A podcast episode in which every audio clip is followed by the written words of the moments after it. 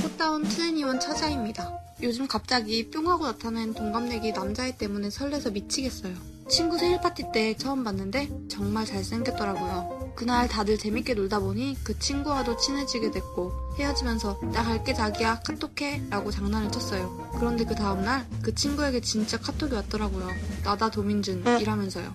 이 친구 분위기가 드라마 별에서 온 그대 도민준을 닮아서 별명이 도민준이에요. 그 뒤로 톡을 주고받다가 며칠 뒤 제가 휴대폰 액정 수리받으러 가야 하는데 같이 갈래? 라고 했더니 흔쾌히 가겠다고 해서 만나게 됐어요. 이 친구는 해외에서 오래 살다 와서 안 가본 곳이 많다더라고요. 그래서 가로수길도 가고 종로도 가고 나름 데이트를 했어요. 그것도 팔짱까지 끼고 다정하게요.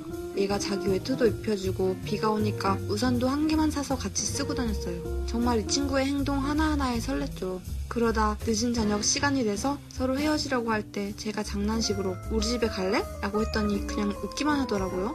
전 살짝 민망해져서 혼자 집에 가려는데 가는 길에 그 친구에게 카톡이 왔어요.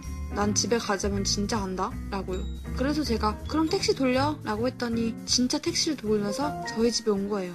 왜 왔냐고 물어봤더니 저랑 이런저런 얘기 좀 하면서 더 같이 입고 싶었대요. 이런저런 그러다가 결국 저희 집에서 자고 갔어요.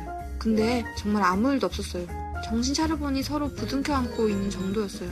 그날 이후 제가 저녁 늦게 엽떡 먹고 싶다. 올래? 라고 했더니 저희 집으로 오더라고요. 저녁을 먹고 얘기도 하다가 같이 눕게 됐고 이번에도 자연스럽게 부둥켜 안게 됐어요.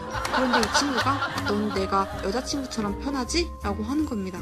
그래서 전 이때다 싶어 아니? 너 남자로 보여? 이랬는데 그냥 웃고 넘기더라고요.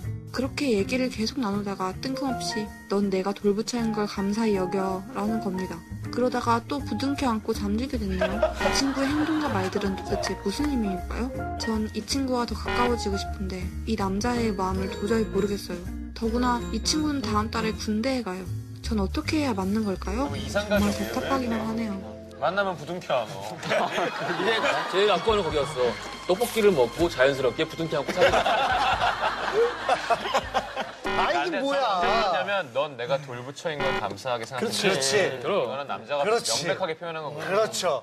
남자들은 그렇게 한번 슬쩍 떠보는 걸 하죠. 난 널 아껴주고 있어. 어. 약간 남자 편에서 좀 드라마틱하게 보이려고 했던 거 같지 않아요? 아니 자제를 한 거죠. 음, 멋있어 보이려고 나 집에 하다가 간다면 진짜 간다. 뭐 이렇게. 난 돌부처니까. 이게 그냥 마음이 있으면 누군가 둘 중에 먼저 얘기하면 되는데 꼭 먼저 얘기하면 지는 것 같고, 그렇죠? 혹은 보기 흉해 보일 것 같고. 어, 그렇죠, 그렇죠. 그러니까 내가 먼저 얘기했을 때 상대방이 어, 너 왜 이래 이러면 이제 낭패니까. 음, 근데 전혀 그런 거 아닌데. 태민 씨가 가장 나이가 가까우니까 지금 21살이잖아요. 어떻게 생각하세요? 어, 그냥 뭐 자랑하려고 사연 올린 것 같은데. 그죠? 아, 나 이렇게 행복하다. 네, 행복하다. 뭐 군대 간다고 하면은 네, 그게 좀 고민이네요. 군대가 이제 음. 또 기니까 뭐 기다릴 수 있다고 하면 뭐 기다려도 되고. 군대 가는 남자가 두 타입이 있는데 이제 절박해서 망나니 짓을 최대한 다 하고 가자가 있고 책임지지 못할 행동은 하지 말자가 있는데 음. 되려 그런 면에서는 더 애정이 가기도 하고요. 부자인 네. 거야. 음. 쪽이니까 예. 예. 되려 예. 게다가 완전 찬스가 와- 왔는데 음. 근데 그걸 아낀다는 건 사람이 이렇게 좀 진지한 사람 같기도 하고 근데 그 후로도 일주일에 한 번씩 두 번쯤 부둥켜 안고 얘기하다 갔다고. 야 근데 너무 귀엽네요. 이게 이제 부둥켜 앉는다라는 게 팔베개가 아니라 진짜 이렇게 막. 그렇죠 이렇게 이렇게 하고 제 생각에는 다리를 다리도 이렇게 섞여 부둥켜 있고. 안은 다음에는 보통 엉엉 울어요. 문장상으론 네. 얼싸 안고 눈물을 흘렸다지 그래 부둥켜 앉는 이게 되죠 원래 원래 그렇죠 아, 근데 진짜 형 말이 맞는 게 부둥켜 안 왔다고 생각해봐요. 음. 터져 나갈 거 아니야 남자는. 아이고 그- 아이고 막 혈액이 쏠리잖아요 머리로. 굉장히 똑똑해지죠. 네. 예. 걔 나- 이렇게 눈 만져보면 눈물 촉촉하게 있을 걸 아이고 그래요? 너무 좋아서 네. 좋아서 이렇게 아, 그럴 수 보면 있죠. 이렇게 만져보면 눈물 안 흘린 것 같지만 이렇게 만지면 눈물 있어요 아, 맞아요, 진짜. 아닌데 조금 이제 경험이 생기면 그거 갖고 장난칠 수도 있고 예를 들어 이거 어떻게 된 거야? 라던가 돌부처 되네. 아, 그렇지. 뭐 이렇게 그렇지. 그런 류의 그게 왔다 갔다 바로 그 대사. 싸지 않았을까? 이 상황에서 어떻게 키스를 안 하지? 돌부처라는 게 복잡한 의미가 있는 게 아닐까요? 우와 알고 보니 돌처럼 돌 같다라는.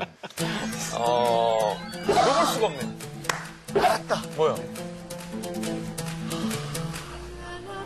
아 이거는 방송에서 얘기하기 좀 그런데 부둥켜 안고만 잘 수밖에 없는 상황이 하루 종일 계속 달아 있었던 거죠. 달아 있었던 거죠. 그래서 집에 가지고 이렇게 부둥켜 안았을 때 그냥 그렇게 잘 수밖에 없는 상황이 빨리 발생한 거예요.